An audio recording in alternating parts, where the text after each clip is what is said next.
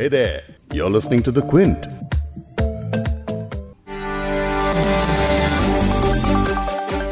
Corona virus को लेकर प्रधानमंत्री नरेंद्र मोदी जब जब देश को संबोधित करते हैं तो समझ लीजिए कि उनके भाषण में कोई बड़ा संदेश छिपा है चाहे वो जनता कर्फ्यू के दौरान ताली और थाली बजाने की बात हो 21 दिन का लॉकडाउन हो या फिर 3 अप्रैल के संबोधन में मोमबत्ती जलाने की बात प्रधानमंत्री की बातों को कोई पसंद करे या ना करे, लेकिन नजरअंदाज नहीं कर सकता।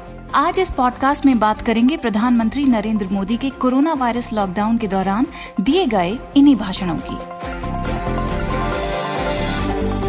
क्विंट हिंदी पर आप सुन रहे हैं बिग स्टोरी पॉडकास्ट। मैं हूँ फबीहा सैयद। किसी भी देश का प्रधानमंत्री जब देश के नागरिकों से बात करता है तो उसका असर बड़े लेवल पर होता है। वो जो भी कहे, समर्थक उस पर अमल करते हैं, आलोचक उसमें मीन मेख निकालते हैं और विश्लेषक उसके मायने ढूंढते हैं। आज इस पॉडकास्ट में पॉलिटिकल कमेंटेटर आरती जैरत से बात करेंगे, जिनका मानना है कि मोदी जी अपने भाषणों से परिवार के एक बड़े बुज़ुर्ग की तरह देश के लोगों के सामने अपनी इमेज बनाने की कोशिश कर रहे हैं। और बात सही भी है। रिकॉर्डेड हिस्ट्री में शायद पहली बार ऐसा हुआ है कि दुनिया के ज़्यादातर हिस्से एक साथ तालाबंदी में हैं, यानी कि लॉक्ड डाउन हैं। ऐसे में आने वाले दिनों को लेकर लोगों का आशंकित होना कोई अचरज की बात नहीं है।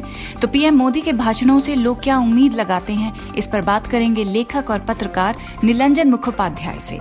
लेकिन पहले कोरोना को लेकर दिए गए मोदी जी के अब तक के भाषणों पर एक नज़र डालते हैं। कोरोना की वजह से लागू हुए लॉकडाउन के बाद से पीएम मोदी ने तीन भाषण दिए हैं और एक मन की बात भी की है जो कि कोरोना पर ही थी। सबसे पहले 19 मार्च को उन्होंने ऐलान किया कि पूरा देश मेडिकल वर्कर्स और पुलिस वालों का आभार व्यक्त करेगा ताली और थाली बजाकर। ये कहकर उन्होंने 22 मार्च के दिन के लिए जनता कर्फ्यू का ऐलान कर दिया। इसके बाद दोबारा जब मोदी जी टीवी पर आए तो उन्होंने नागरिकों से उनका तीन हफ़्ते का समय मांगते हुए 24 मार्च को तीन हफ़्ते का लॉकडाउन घोषित कर दिया।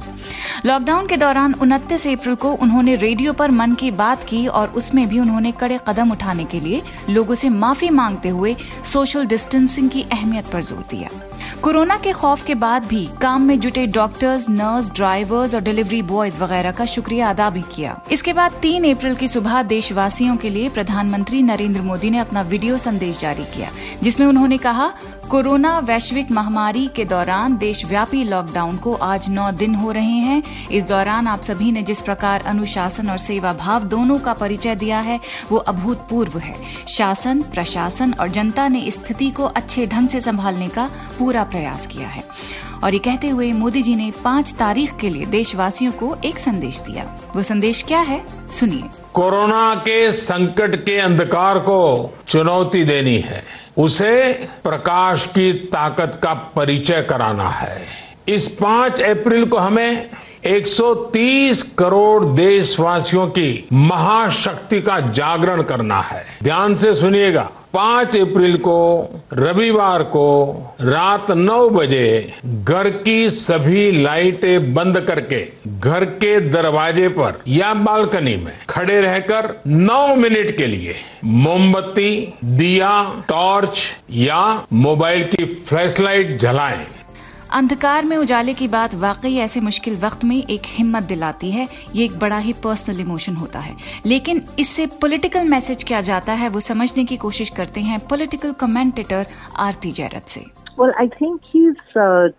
वो खुद को एक परिवार के बड़े और एक स्टेट्समैन की तरह दिखाने की कोशिश कर रहे हैं, जो एक चिंतित देश को आश्वस्त कर रहा है और उम्मीद दे रहा है और यही कारण है कि वे रोशनी के बारे में बात कर रहे हैं कि मोमबत्ती जलाकर रोशनी करके कोविड 19 के अंधेरे को दूर भगाएँ। मुझे लगता है कि ये उनकी राजनीतिक नियत है इसीलिए वो ये दिखाने की कोशिश कर रहे हैं कि वे दुनिया भर में महामारी के खिलाफ इस लड़ाई में सबसे आगे हैं समस्या ये है कि उनके भाषणों में इन्फॉर्मेशन की कमी बहुत थी लॉकडाउन के बारे में कोई जानकारी दिए बिना वो राष्ट्र को आश्वस्त करने की कोशिश करते हुए दिखे। ये नहीं बताया कि लॉकडाउन जारी रहेगा या धीरे धीरे खत्म करेंगे। अर्थव्यवस्था, जो फ़िलहाल पूरी तरह से रुकी हुई है, उसके बारे में उनके क्या प्लान हैं? लेकिन ये नहीं बताया कि इस महामारी से बचाने के लिए जो हो सकता है बाद में ज़्यादा फैलना शुरू हो। उसके लिए भारत के स्वास्थ्य की बुनियादी ढांचे को अपग्रेड करने की उनकी क्या योजनाएँ हैं? तो उनके इस भाषण में इंफॉर्मेशन ना होने की वजह से वो आश्वासन फीका दिख रहा है जो प्रधानमंत्री ने देने की कोशिश की है। दूसरी समस्या ये है कि समाज में बड़ी संख्या में लोग हैं, जो तालाबंदी से सबसे ज़्यादा प्रभावित हुए हैं। वे मजदूर, प्रवासी मजदूर, छोटे दुकानदार, किसान वगैरह हैं। इसीलिए मुझे नहीं लगता कि प्रधानमंत्री का ये संदेश उन लोगों तक पहुँचा है जो फ़िलहाल केंद्र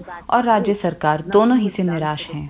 उन्हें लगता है कि विदेश में फंसे अमीर लोगों को तो वापस लाने के लिए हवाई जहाज़ भेजे गए, लेकिन गरीबों के लिए कुछ भी नहीं किया गया। इसीलिए मुझे लगता है कि उन्हें समाज की इस अहम तबके को आश्वस्त करने की बहुत ज़रूरत है। इन लोगों से भारत का एक बड़ा वर्ग बनता है, जो हमारे लिए सारा काम करते हैं। हालाँकि उन्होंने गरीबों के बारे में बात की कि गरीब सबसे ज़्यादा पीड़ित हैं, लेकिन गरीबों के लिए उनके भाषण में इस तरह का कोई संदेश नहीं था कि चिंता ना करें। हम आपका ध्यान रखेंगे। आपका भविष्य हमारे हाथ में सुरक्षित है।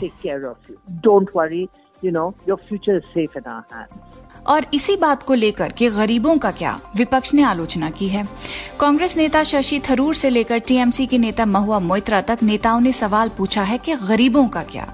कांग्रेस के वरिष्ठ नेता पी चिदम्बरम ने भी ट्वीट कर कहा प्रतीकात्मकता अहम है, लेकिन आइडियाज़ और उपायों के लिए गंभीर विचार भी उतना ही अहम है। इसके अलावा उन्होंने कहा कि हर कामकाजी पुरुष और महिला, व्यावसायिक व्यक्ति से लेकर दिहाड़ी कामगार तक, सबने भी आपसे आर्थिक फिसलन को रोकने और इकोनॉमिक ग्रोथ के इंजन को फिर से स्टार्ट किए जाने के लिए उपायों के ऐलान की उम्मीद की है। यानी लॉकडाउन को लेकर विपक्ष की शिकायत यही है कि ताली, थाली और मोमबत्ती से लॉकडाउन में फील गुड फैक्टर लाने से ज़्यादा ज़रूरी है, गरीबों तक खाना और दूसरी मदद पहुंचाना। लेखक और पत्रकार निलंजन मुखोपाध्याय की राय में सरकार की तरफ़ से ये फील गुड फैक्टर एक किस्म के राष्ट्रवाद को बढ़ावा देता है। सुनिए।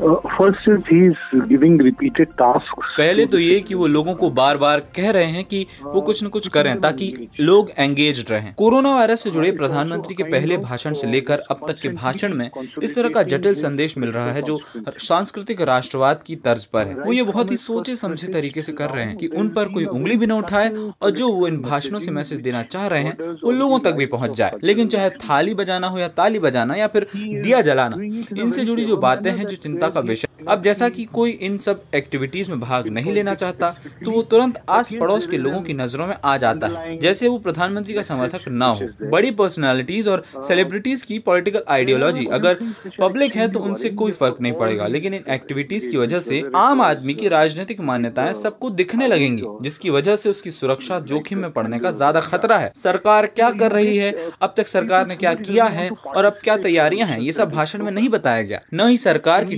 टाइमलाइन या पॉलिसी की बात की गई है कि इस महामारी को मेडिकली डील करने के लिए सरकार की क्या प्लानिंग है? लोगों को इस वक्त जिन परेशानियों से जूझना पड़ रहा है, उसकी भी बात इसमें नहीं की गई है। ये भी नहीं बताया गया है कि भविष्य में जब सब नॉर्मल शुरू होना होगा तो अर्थव्यवस्था को जो नुकसान हुआ है, उसकी भरपाई के लिए क्या होगा? एक्सपर्ट्स की बातें सुनकर आप ये सोच रहे होंगे कि पीएम मोदी हमें ये कब बताएँगे कि भारत में टेस्टिंग किट्स कब आएँगी। वो हमसे ये कब कहेंगे कि चिंता मत करें गरीबों तक इकोनॉमिक रिलीफ पहुँचाने के लिए हम ये ये रास्ते अपना रहे हैं। आप सोच रहे होंगे कि प्रधानमंत्री ये कब बताएँगे कि लाखों की संख्या में जो प्रवासी शेल्टर होम में हैं, उनकी ज़िंदगी कब वापस पटरी पर आएगी। लेकिन इतना साफ़ है कि पीएम मोदी दूसरे मुख्यमंत्रियों के साथ दिन दिन भर की वीडियो कॉन्फ्रेंसिंग कर रहे हैं। केंद्रीय गृह मंत्रालय तकरीबन हर रोज लॉकडाउन से जुड़ी समस्याओं को हल्का करने के नज़रिए से तमाम राज्यों के लिए नोटिस निकाल रहा है। यानी सरकार ये कह सकती है कि वो अपने स्तर पर काम कर रही है। ये सरकारी स्तर पर की गई वो अपील है जो सुर्खी भले बन जाए, लेकिन पीएम मोदी के भाषण की तरह आम चर्चा का हिस्सा नहीं बनती। प्रधानमंत्री अपने भाषण में जो कहते हैं, उसका असर अलग भी होता है और ज़्यादा भी, लोगों पर भी और राज्य सरकारों पर भी। तो हमें उम्मीद है कि मोदी जी अपने अगले संबोधन में कोरोना की आशंकाओं से जूझते देश के लोगों को उनकी ज़िंदगी से जुड़े अहम सवालों के जवाब ज़रूर देंगे। क्योंकि देश के लोग न सिर्फ़ उन्हें ध्यान से सुनते हैं, बल्कि उनके भाषणों में अपनी दिक्कतें दूर करने की संजीवनी बूटी भी खोजते हैं। इस पॉडकास्ट के एडिटर नीरज गुप्ता हैं और इसे प्रोड्यूस किया है फबेहा सैयद ने। अगर आपको बिग स्टोरी सुनना पसंद है तो क्विंट हिंदी की वेबसाइट पर लॉग ऑन कीजिए और हमारे पॉडकास्ट सेक्शन का मज़ा लीजिए।